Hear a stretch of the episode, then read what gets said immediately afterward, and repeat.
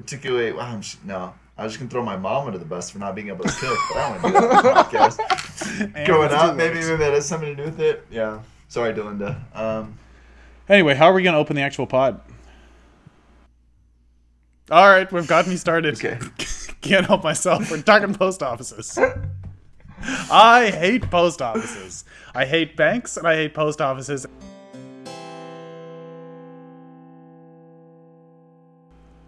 Hi, everyone. Welcome back to the Syntax Podcast.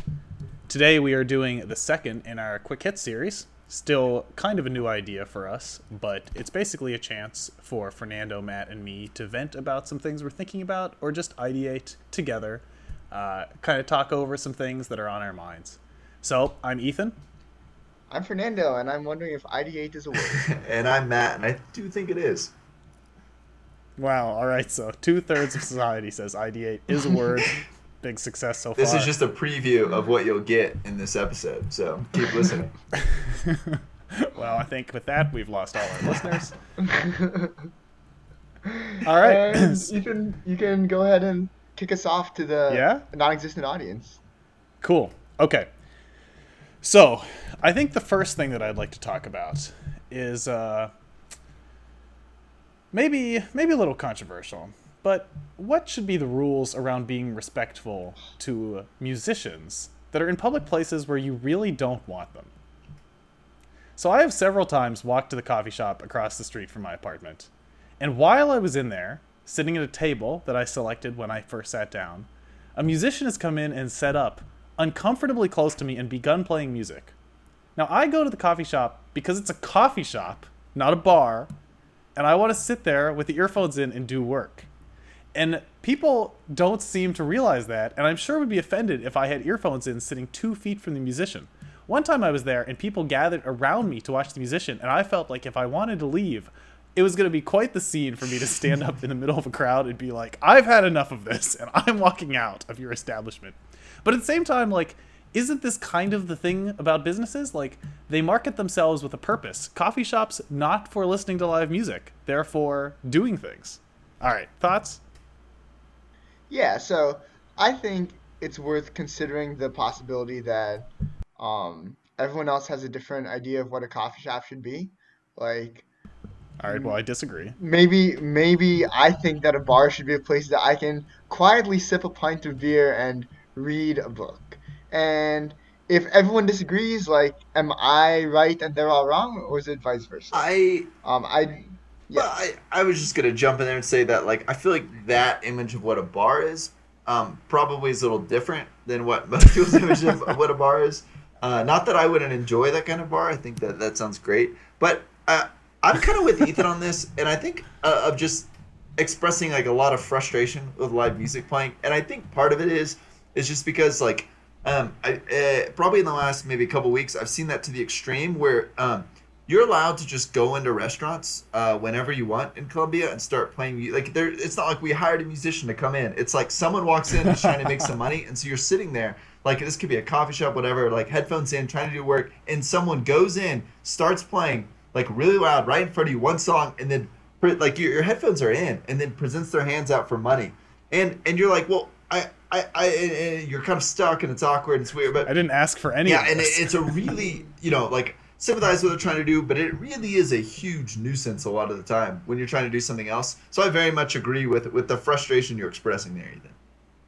I appreciate your agreement, but now with that as like the benchmark, I feel like my situation is much less irritating. Yeah, so I guess like the difference is hypothetically, or at least the way Ethan described a situation, if and I agree, like I like to go to coffee shops, I think for similar reasons that Ethan does, to work or relax or have a conversation with a couple friends or a friend. And I think in the situation you describe, it sounds like there are other people who thought that the music was a good thing. So it's not like Matt's situation where like it seems pretty obvious to all concerned that this is not what we want here. It seems that based on the reactions that you described, other people perhaps wanted to have music in the coffee. shop. Yeah, well, that's fair, right? But uh, I mean, that Not happened that once. not that we're in the interest of being fair. To two two other times that I've been there, no one wanted the music for sure. Like I was watching people around me, and a few times people have like as the music has continued, as like the person standing in the middle of the coffee shop singing has just refused to go away, people have begun to remove their earphones begrudgingly, and I have watched their facial expressions. So I don't feel that I'm alone in this. And I, I do think that like this probably negatively affects the coffee shop, but the response loop isn't fast enough. And so they're not going to figure out that this is driving people away until too late. It has driven me away. I will say I've stopped going to that coffee shop. And on ethanswan.com slash coffee shops, their review has been demoted. Wait, I, I can't believe the response time hasn't been quick enough. If you have them a bad review on ethanswan.com. It is hard to believe. I know. Yeah, I think um, so. So that's true. I was, um, yeah, I don't really can't really defend that situation. Aha! A win for me. All right, Moving on. Fernan- Fernando, topic. what you got? Okay, I'm going to risk possibly doing something that's actually informative here, and if that's not in the spirit of quick hits, we can always edit this out. But I've been wondering for a long time about using 4G on my phone versus Wi-Fi to do stuff like bank transactions, and to me, it seems like, and I don't have a good understanding of the hardware of networks. It seems to me that a 4G communication is between me and the cell tower, and that the cell tower would need to be compromised for other users to like get on my access my the information that I'm transmitting. Whereas on Wi-Fi, especially at a public place, anyone who's on that same router, depending on the security settings and their level of access, could read what I'm transmitting. So it seems to me that as a general rule, unless you know how secure a certain network Wi-Fi network is, the safest way to do stuff like banking is on 4G. How how correct of an answer do we want here? Because I, I can tell you. So uh, if you if you are on a site that has HTTPS, you are pretty close to like as secure as you're going to get, regardless of your connection. As long as you can tell that it's not an imposter, like it's not like somebody simulating your bank website. So sometimes you'll see that like your bank will say like here's your security image that you put or something. As long as you can verify it is that website and you're on HTTPS, it's pretty close to provably impossible for somebody to intercept your information. Now, if you're not on HTTPS, then this comes into much more scrutiny because in that case, yeah, Wi-Fi is much less secure. Um, but but like I am not an expert in 4G. Like I think it is still popular. it is still possible to compromise 4G. It's just way more complicated. And you're right. There's like a single source of information for between you and the rest of the internet. So it's a cell tower that would need to be compromised. Right. So as far as HTTPS, like my concern is that ethanswan.com is not an HTTPS website. And right. so and when you my, send me your credit cards, yeah, I understand. For my important coffee shop review browsing, I, I wanted to make sure that remains clear. Once I put up the paywall, it's going to be a much bigger issue. Well, here's the one thing that I don't understand is it's called 4G, but it only has one G in 4G. Wow, we have strayed too far into the informative section, haven't we? But you can't argue with his facts. So, ju- just for the sake of a little more information before we give up on that entirely, the way that this happens is, is via something called a man in the middle attack, which is basically where somebody gets between you and the internet provider and like pretends they're a Wi-Fi network, basically. So you connect to their Wi-Fi network that looks like the coffee shop's Wi-Fi network or something, and then they broadcast all the information from the coffee shop's Wi-Fi off into your phone, and then back from your phone into the Wi-Fi. But in the middle, they pick at all the information and they like extract things that they're interested in. HTTPS makes that basically impossible, but HTTP it's totally doable. So really, what you're supposed to do, and that's what I do, is pay for a VPN service, which is like if you get a good one, it's like not free. It's like 80 bucks every two years for a good one. And so I pay for an actual VPN and I only log on to my bank and things like that using a VPN if I'm on public Wi Fi. So that is like the correct, correct, correct answer. Interesting. Did not know Yeah. most of that. Yeah, VPNs. That's what you got to use. All right. Matt, Okay. topic? So one thing I'd like to uh, wow. That was a smooth transition. Matt topic. All right. Well, um, one thing I'd like to um, take this opportunity to discuss or, or vent about, maybe I don't know where this is necessarily going here, is is the way in which people move about on the streets in Medellin. So, um, so like they walk really really slow, which is fun. It's you know kind of a laid back like chill. Um, It's not fine. you know, It's well, but but here here's the paradox. This is the thing: is they walk slow, and I'm like, you know what? This is cultural difference. I'm just gonna like, you know, speed zigzag, speed walk through all of them. but then there's another thing, which is when they get to the metro and there's waiting in line for the metro, they'll kind of form these informal lines. And then when the metro doors open, it doesn't matter if there is obviously plenty of room for everyone, uh, or if um, you know maybe we could just all form like just kind of go in. They all just swarm the metro. So it's this weird thing where people move really really slowly, but then anytime there's like some sort of competition where like um, we are all going to behave in a uh, and, and, and, and just like madmen sometimes. People just swarm. So there are really no rules with lines here. Um, and it, it's just it's just rather strange. And I, I haven't really understood it because it's this weird like when people are on if, if they were in a hurry they would walk much faster. But then when there's situations like uh, metro situations and everyone just storms the place it's this weird like herd mentality that i don't really understand. But that's that's uh, Oh, I understand it, Matt.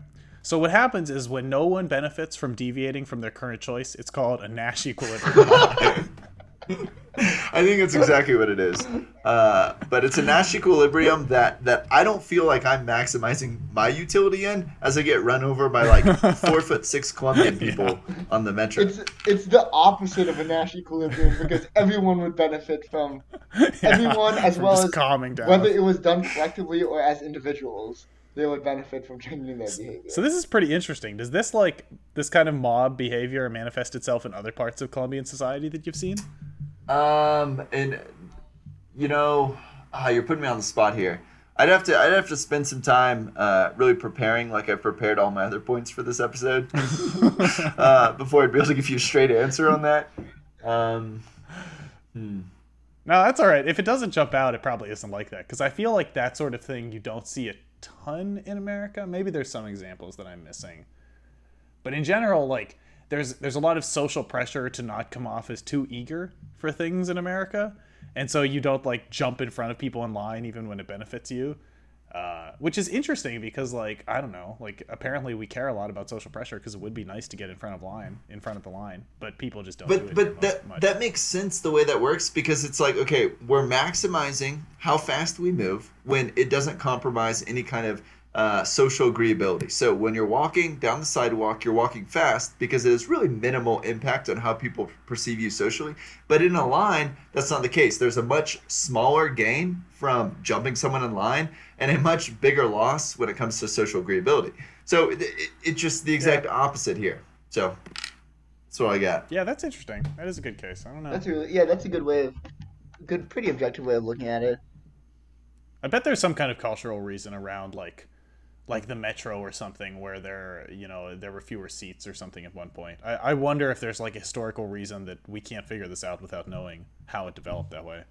Yeah, I mean, I will say that uh, during like you know times of high traffic, uh, man, that place is packed. And I, I I've never thought of myself as being very tall until really I got down here, and I am so thankful that I am the height that I am because it allows me some breathing room, like above a lot of the people around me in those situations. Quite literally. Um, because, uh, which this will follow with my next point, people down there are a lot more comfortable being very close together um, than I think we're used to in the States. But I, I'm not taking two in a row here, so I'll pass this one off to you, Ethan. that is pretty funny. Didn't you feel tall that one time we played basketball bunch, against a bunch of uh, like 15 year olds when you visited last year? Wait, when, when one of the 15 year olds accused me of goaltending on an 11 foot um, basket. That that was the guy who told us his name was Tree.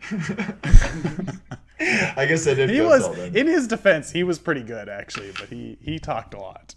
I don't know. He, Uh, let's see. For what's that? uh, I, I was just going to talk trash about this 15 year old on our podcast. So, All right. Well, I so guess you go guess on. we'll cut this part out.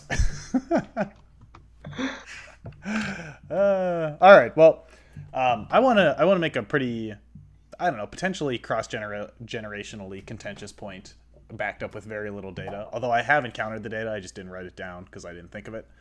So uh, there's a lot of backlash to the current way people communicate, particularly on social networks, as like millennials and Generation Z goons just like talk in really poor vocabulary and really short sentences, and it's like destroying the language. Um, but I've been thinking more and more about this, and I, I just think that's like a completely incorrect characterization of what's happening. In fact, like Twitter is a good example of if you look around some of the most creative uses of language that we have anywhere. And as we've expanded Twitter up to 280 characters, I think that's gotten worse. But forcing people to write in 140 characters has, has caused some like really interesting ways of communicating. And people Such as taking to- a picture of a longer blurb of text. and Okay, that's a great example of a bad, a bad way of cheating the system. But like people finding ways to chain together ideas in multiple tweets would make sure the tweets make some sense standing alone, and abbreviating language in ways that is actually effective. So what it reminds me of is the episode of The Office where Kevin decides that he can drop all adjectives and I think verbs.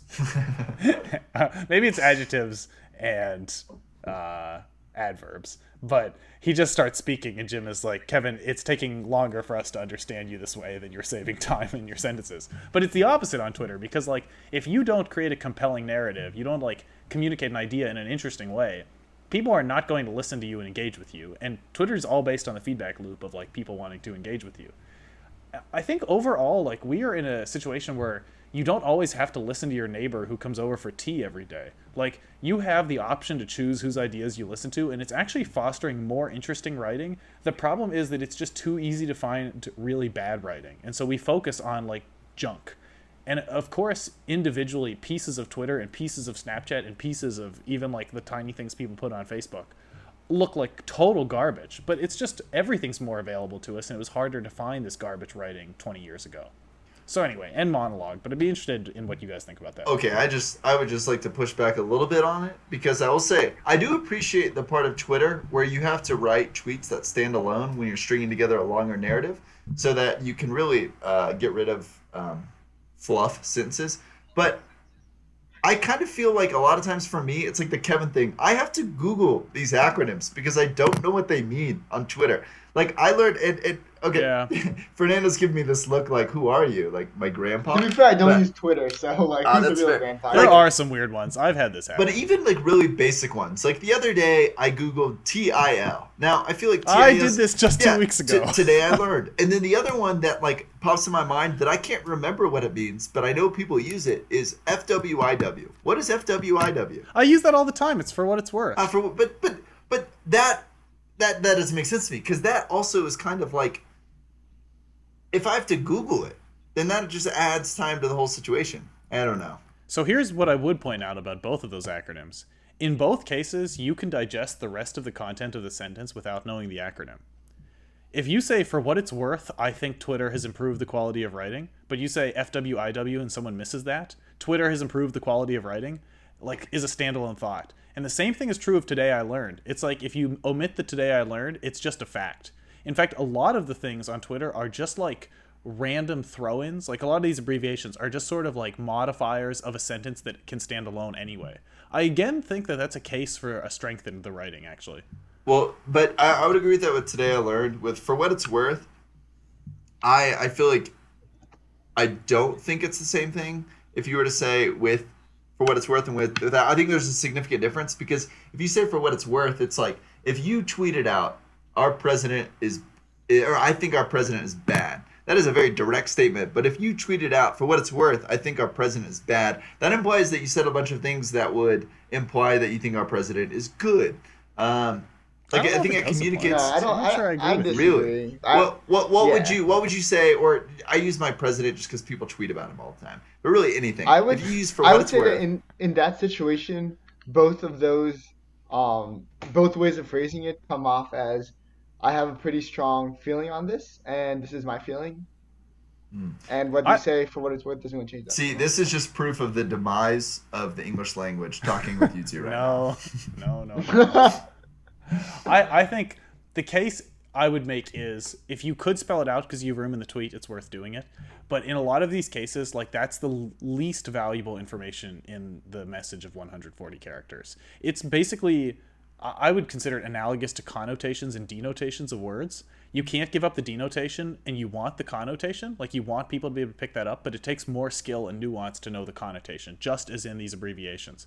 But if, if somebody's going to lose something, it's better to lose the connotation than the denotation. Right, but the argument at the beginning is that we're we're really not losing much. I feel like we're losing something, or at least i I'm think trying we're to use, losing something in 140 characters versus a book but i think that the net in that is a gain it takes me so little time to consume 140 characters and people are getting very efficient with the use of those characters is part of my case i think there's more but that's part of it I will support this when the Google Chrome Google Translate extension uh, supports translating what the acronyms are. Which probably is not too far off. if You ask the right people. man lame i uh I don't know. I, so I'm reading this book right now that I think we might do a syntax review of called Dataclysm. Probably correctly pronounced Dataclysm to make it sound like Cataclysm. Discus. Uh, Discus, yeah. um, but he actually, the author of that book, actually does an analysis of the vocabulary vocabulary used on Twitter and shows that there's actually more vocabulary variation than you would expect in like a, a book, even in like the last 20 to 100 years. He goes over several decades, and it, it would indicate that people are actually using a broader uh, span of words, which shows that like people are able to dive more deeply into their fields. Like they're able to get more into like subject specific vocabulary and a couple other things like that. And maybe maybe my case to support this is weak, but I think overall this is I feel pretty strongly that this is true. Okay. I will. Uh, I maybe one day I'll start using Twitter and will return with my thoughts.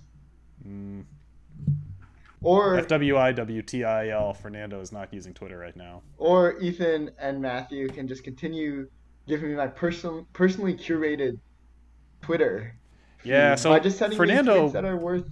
Mm. Fernando one time made the mistake. I say this for the listeners. Fernando one time made the mistake of revealing that he feels he doesn't need to get a Twitter because I share good tweets with him, and, And it has even it cut substantially me off. reduced my He number of off. shared tweets.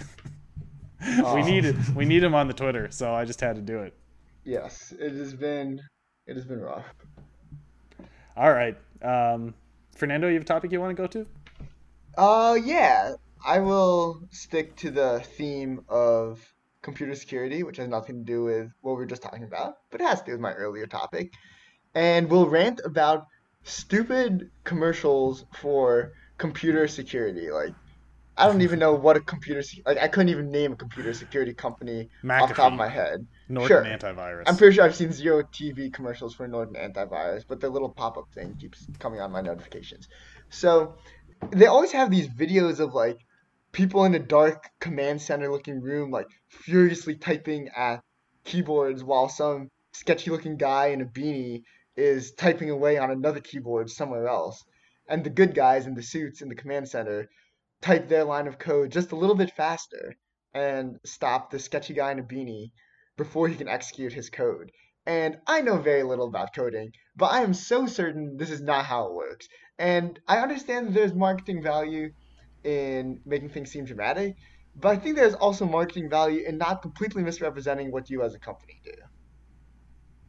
I don't know if there's marketing value to it. I think there's probably a lot of marketing value to what they're doing because it makes people. It's it's preying on. the Yeah, I can't name one of these ads, like one of the companies of these ads, because I'm too busy stewing at the stupidity of their. Well, because you know that it's dumb and you're not being, you know, you're not hooked into clicking. but I think I think a lot of people are like, oh, I mean oh, on no. TV, but yeah, yeah. yeah, I think I you know. definitely have to dramatize stuff like cybersecurity to get the majority of people who don't care about tech to pay attention and why, and, and to prove kind of its relevance in, in a kind of um, dystopian sci-fi way.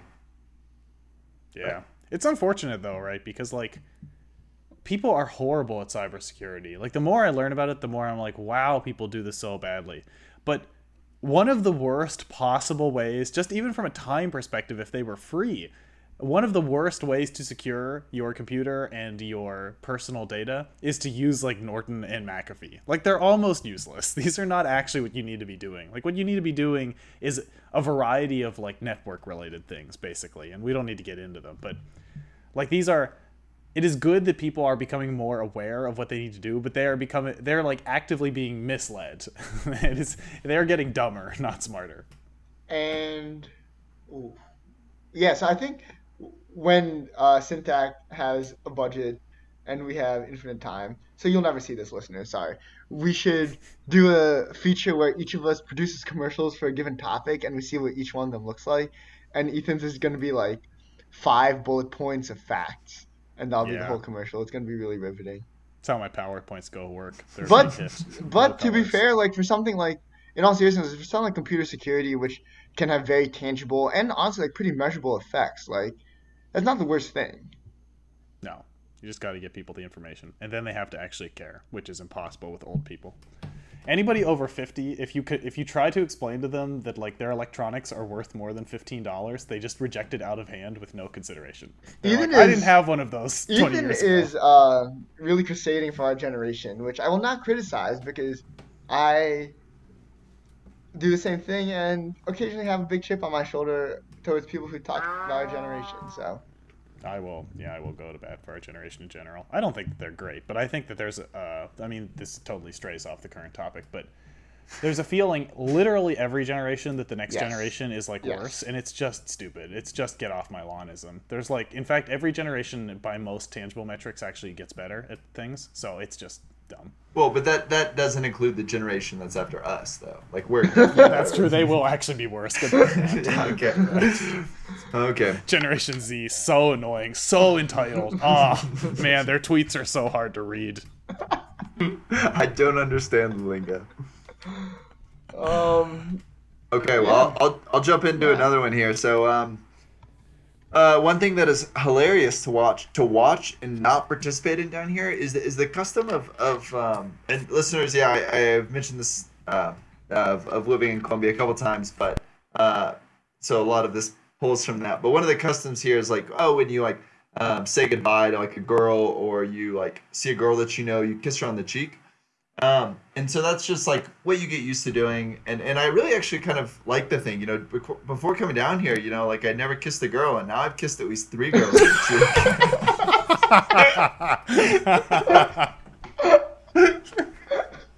uh, uh, no, but the one of the- self-setup. Great sales pitch for Colombia.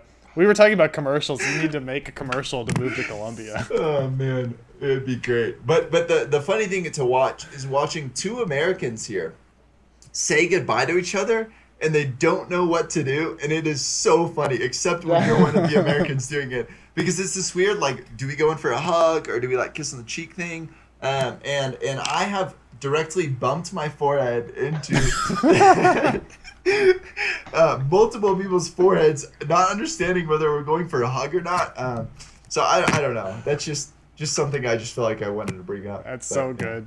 Do you guys remember when like the bro hug was first catching on and like not everybody knew exactly what it was, but the people who did just expected you to know. And so there was a lot of like where does my hand go and like do our chests touch or do we just like kind of tap shoulders and there was a lot of like collision of things that should not have collided. Just very uncomfortable. I don't know why you had to phrase like that, Ethan, but I a couple of thoughts on this is like even despite the fact that the bro hug is like more established technology these days, there's still I think a lot of times when two guys who know each other not particularly well but a little bit approach each other or are taking leave from each other, there's kind of this like visual analysis that's going on like where is his hand like does it look like he's going for a bro hug or like a handshake or a hug? Like I think there is an unspoken, a lot of unspoken information processing that happens as two guys um, greet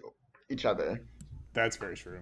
That's And- why Oh, yeah. keep going. No, keep going. Well, not exactly related, but something that I found pretty interesting for a while is, um, I I was born in the Philippines, moved to New Jersey, um, so did not live in a particularly Filipino community, and there are a lot of different backgrounds where I grew up. Like there are um, Italian Americans, a lot of Hispanic immigrants, and obviously my parents are Filipino, and it's interesting just getting used to like some people's parents, like some of my friends' moms, I would greet with a kiss on cheek, and some would be a hug, some would be a handshake, and that was, I mean, not that I ever reached any particularly useful conclusions, but I always thought it was interesting to see patterns that people of different cultures, even in like, um, you know, even like towards a kid, like ten year old kid or whatever, there's different patterns of how to greet and say goodbye to people. And it's just an interesting thing to become attuned to.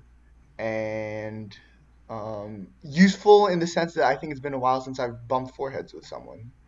It, it's kind of the original uh, TIL and FWIW. It's just trying to understand that, how yeah. people, yeah, how people interact interpersonally in in the real world. The real But, uh, question yeah. is, what do you think it would take to like start a new one of those? Because Oh. I, I personally have just been pioneering a new thing. So at work, when I have meetings with clients, I always do the, the kiss on the cheek, quick, quick left right. we bumped foreheads the first couple times, but now we've gotten a lot closer.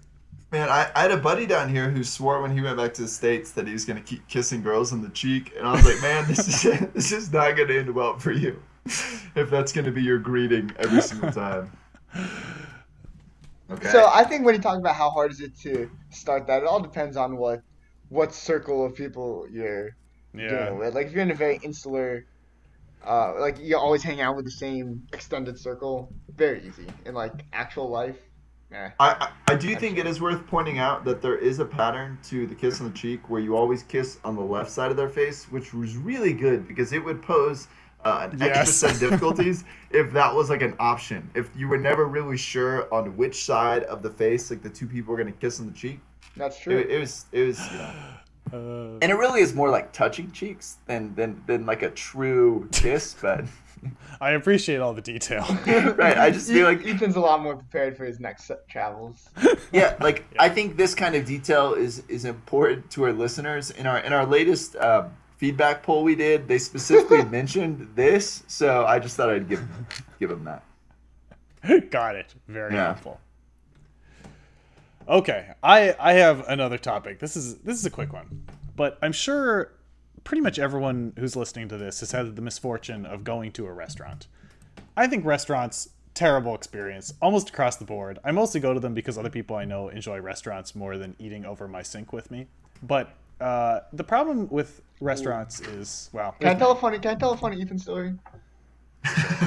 Okay, so senior year, I was at his apartment, and his girlfriend was over, and they were cooking together. It was super cute. I believe they were making Kraft macaroni and cheese. yeah, that's and correct. Ethan was extremely stumped because he thought all macaroni was Easy Mac, and Well, because macaroni's junk food. Why does it take long to make it? right, you so can't making possibly Kraft- justify that. Making Kraft macaroni and cheese is basically making pasta. It is making it is making pasta. Wow, except- pasta, another junk food that takes too long. making the cheese is maybe even more complicated than just throwing cheese on top. So I do understand your frustration, but um, it was. Wait, do you not know the end of this story?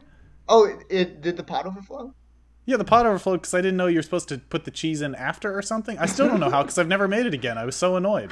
I Um, put in the cheese at the wrong time and the pot overflowed and I had cheese all over my kitchen. It also might just be that boiling water overflows sometimes. no, I I am almost certain I put it in in the wrong order. That's But- also very likely. Yes. With that established, I it, it should be noted that I don't really like restaurants, so we can we can get over that hurdle. But um, one thing that really gets me about restaurants is like so much of the restaurant experience is based on traditions, and it's just like it wouldn't be proper to not do it this way. And a good example of that is that waiters and waitresses are expected to memorize the specials of the day, which is obviously insane. And all the time, the waiter or waitress will be like, uh, "Today's special." Um, and then they think for a second, and then either they say it or they pull out a notebook in their back pocket or something. Why don't you just carry the notebook around? Like, reduce any possibility of messing this up. I mean, I, I waited tables once many, many years ago and consistently forgot what people had ordered and would keep going back outside and asking them over and over what they actually wanted. And so I've been here and I've thought about this. Why can't we just carry the notebooks around? It doesn't make any sense. And I, I've just gotten very annoyed in my last couple of visits. One time I had a, a waitress who had forgotten the specials and had to go back to the kitchen. And I was like, I don't even care anymore. Just like, just give me a menu of like eight things you can make. And that's all I want. Wow, So- that was a big hit. No, I no, see. so- I see so much agreement. I, so uh, I think that there are waiters and restaurants where people just like use notebooks, you know, and like they don't try to memorize your order, and they like approach your table, take the notebook out, and go. You know, like that's there are not, some, yeah. That's not unheard of, and I think it's well. So I think the rationale, which is not particularly good for them trying to memorize it, is that people think that it improves the um like the comfortableness of the interaction if your waiter's not referring to a notebook. But we know that's not true because I've never felt uncomfortable that a waiter is like writing down my order. If anything, it makes me feel more comfortable because a lot when I was in the airport and I ordered a hot dog with no mustard, they put mustard on it. If they had Yeah, written exactly. down, Just wouldn't be an it issue. down. It does not make the interaction that much more awkward.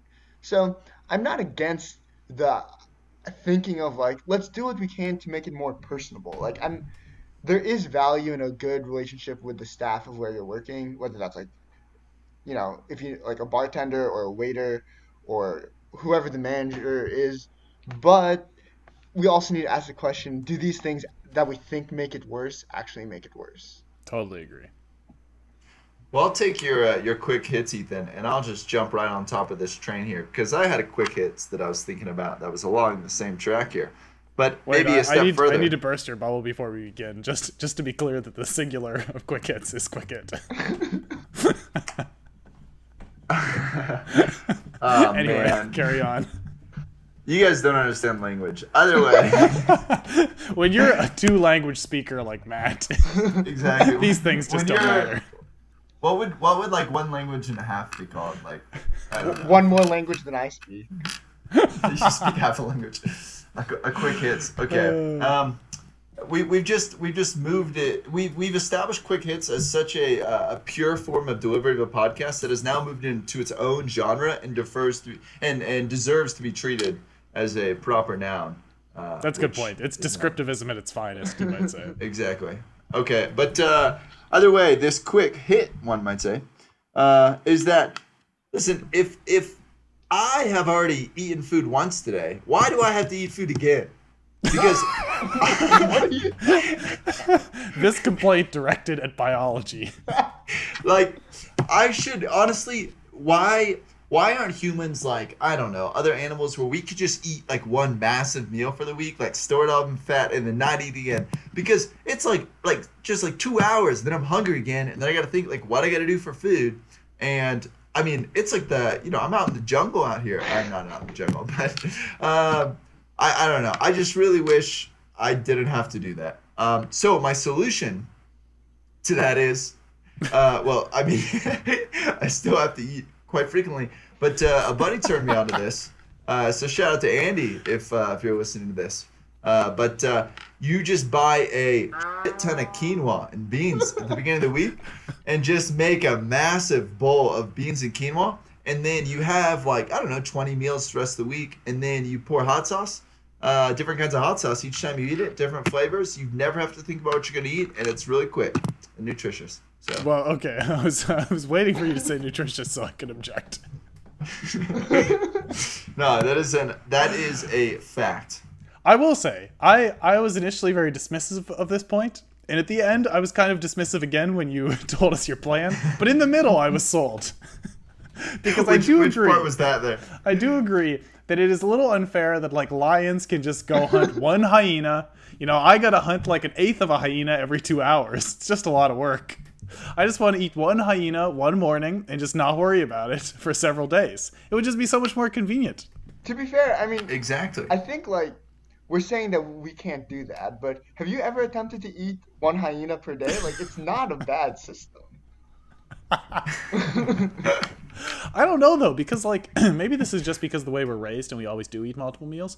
It seems like humans are prone to great lethargy after Yes. big meals, like like huge lethargy and like very great discomfort, and so that leads me to believe we're not designed to to do this Well- it seems to discourage you. So, two ways of looking at this. One is that if anything, that's more of an argument for having one huge meal, so that your period of tiredness and food coma is once during the day instead of like three times a day, like I have after every major meal. And Yeah, so you could make the argument that's more practical in that sense. But yeah, this would reflect probably some sort of physiological um, disinclination to processing large amounts of food at once. Like, yeah, it, it probably does. But Matt, I'm interesting that you phrased the just interesting about the whole interested about the whole question in general because it totally seems like an Ethan topic that like um, like instead of enjoying our meals, we should just pack a really boring bag of food that we can eat throughout the whole day. And I feel like you're you struck me as the type of person who would enjoy the process of meals a little bit. I I love meals. I love meals. I would if we could have more meals per day, I would advocate for that heavily.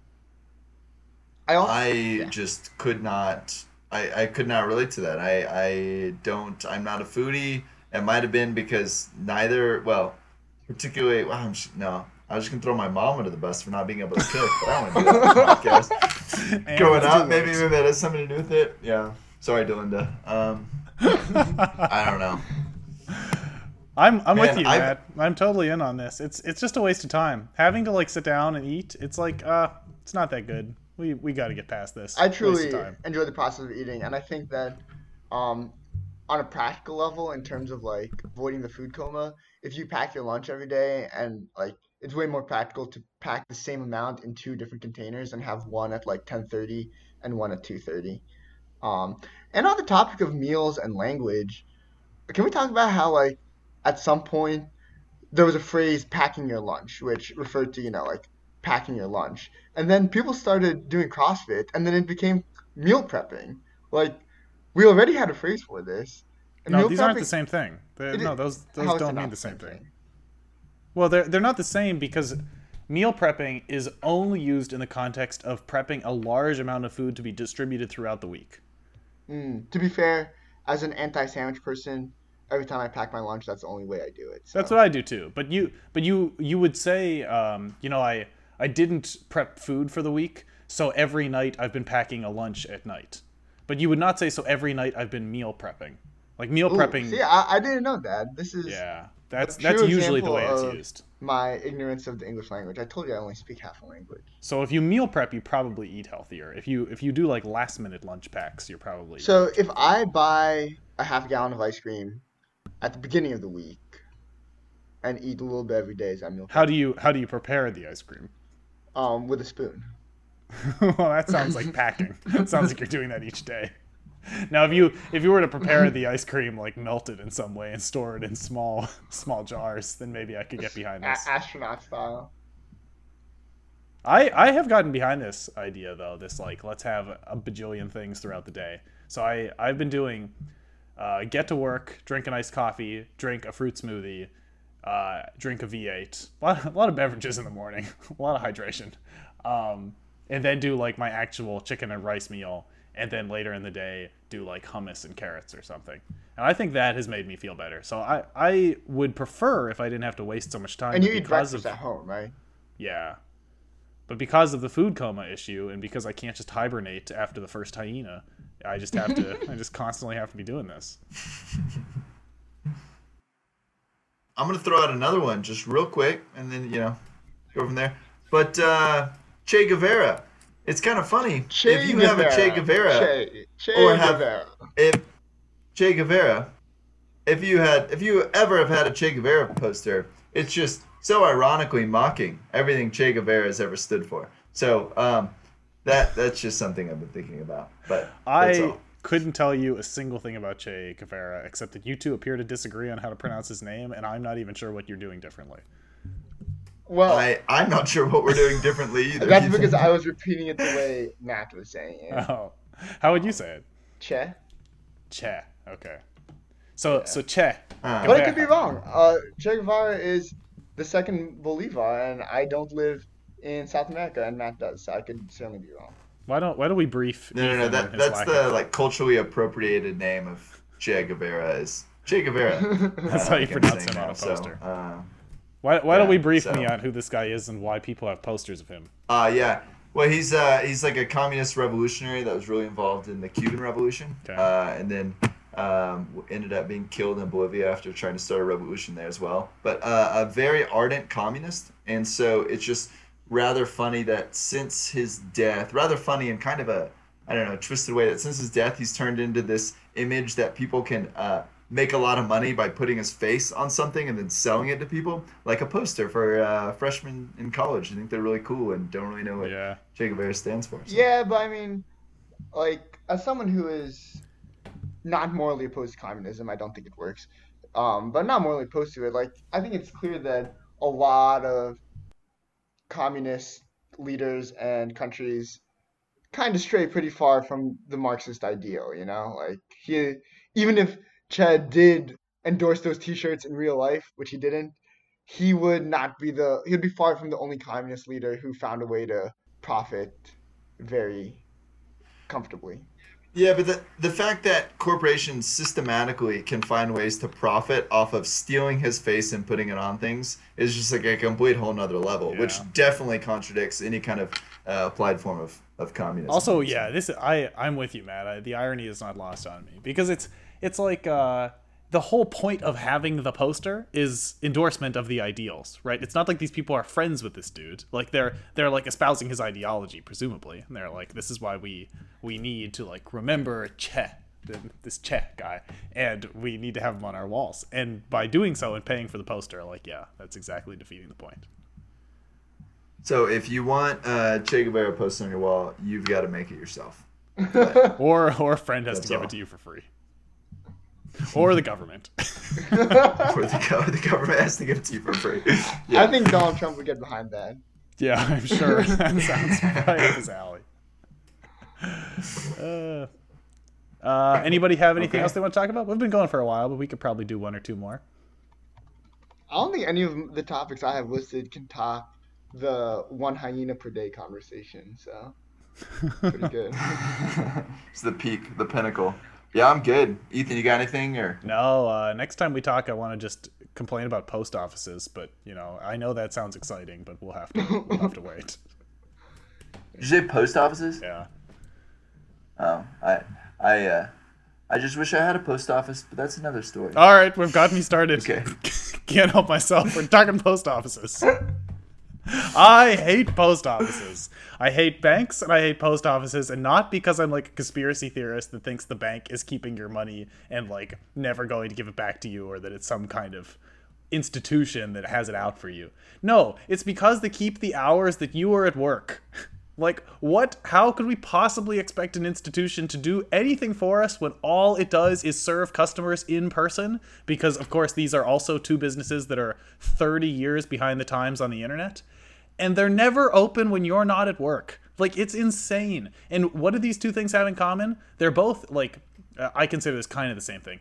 They're both, like, either government run or uh, very distant from the consumer because it's really difficult to start up a competitor and like there's no way the post office can ever have competitors and banks are basically not getting any real life competitors like there's some like weird online banks but no one takes them seriously. The best part is that if you like try to do a funds transfer between accounts electronically on a Friday night, it may not take effect until Monday because you know, the computer's got to take a weekend. yeah. The internet is down between But- saturday and sunday. Yeah.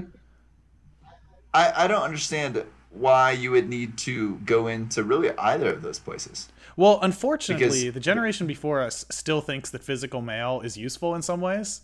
Another another thing i don't understand outside of our generation and so you have to send them things periodically and that requires buying stamps and only recently did i learn you can buy stamps somewhere other than the post office Yes, yes. So one, I will say that I do enjoy letter writing, but that sounds like something that someone who doesn't have a Twitter would say. And the U.S. I like re- I li- I'll back you up on that. For online shopping But, for yeah. stamps, bit of a game changer. I recently ordered 200 stamps. Probably the only time in my life I'll ever do that. And it really allowed me to experiment with some variety, like um, Sally Ride stamps, Father Ted Hesburgh stamps, ice cream stamps, c- taco stamps. Like that's, I don't know. If that's not consumer's choice at its finest, I really don't know what is. I do appreciate you bringing this up, Fernando, because it makes the rest of my rant look less boring. taco stamps. Yeah, it'll be really cool. It'll be really cool when you pass off 195 of those 200 stamps to your grandkids. Yeah, exactly. exactly. Luckily, they sell forever stamps now. Yes, so that's it's, it's an investment really. You could resell them for. um, I do totally agree with you, Ethan. Like it, yeah. Like why would you have a bank open from nine to like at nine a.m. on a workday? Makes no sense. Yeah, it's all we ask them to do too. Like banks in particular, like I need to withdraw physical cash from you. Like that is the only reason you're left You know, in some parts of the world, they have these new devices that are called automated uh, automated Teller teller machines. machines. And um, I don't know if you're familiar with the acronym ATM, but Yeah. No, I mean obviously yeah, but that doesn't help you when you need to deposit money. I know there's like a convoluted way you can do it there, but they haven't removed the friction of doing it in ATM. And also, the the greatest inconvenience for me is I live in a building where I need to pay for laundry with quarters. Oh, There's only yes, one way agreed, you're going to leave the bank with 50 quarters, and it's to take a day off work to go show up while they're open. It's just insane. That that that seems like a laundry problem more than a bank problem. I mean, I'm not going to tell you the laundry's good, but it's not that big a deal. It shouldn't my require a laundry vacation day. machines, well, not mine, my apartment complex is recently converted to credit card. And do I care that they're stealing, stealing my credit card information? No, because it is so much better than going to the bank. yeah. take all my money. I'm with you there. There's there's two problems here, but there are other things in the world that take quarters, and that's probably not going to change. And Yeah, gumball we- machine. But you guys, Yes, exactly. you, you guys know where uh, the rest of our, um, our our coins have gone? Where the majority of our coins have gone? To Ecuador, because they use the U.S. dollar there, but it's like a a- it's like a like a very coin based society, and so they have like all of our dollar coins, uh, fifty cent coins, a lot of quarters. So- That's so random, but So really know. interesting, actually. So, is their currency pegged to the dollar, or is it actually that they, the dollar is their currency? No, I want to say in like the er, like maybe 2000, they uh, abandoned their currency because it was so dependent on uh, the price of oil, um, and they completely adopted the U.S. dollar, and it, like the entire country lost two thirds of their wealth uh, because it was like a like they, they just went to the reserve and, and converted all over. But this sounds this this sounds again a little too informative for this podcast here, so yeah, I don't want that. straight away from. Oh man. Well, that is good to know. All right, that's all I got. Yeah. I you know I only have so much rant in me. Yeah, no, I'm, I'm glad. Exactly. we were Yeah, me too. to- I think that was really important, so I'm glad we got that out. Yeah.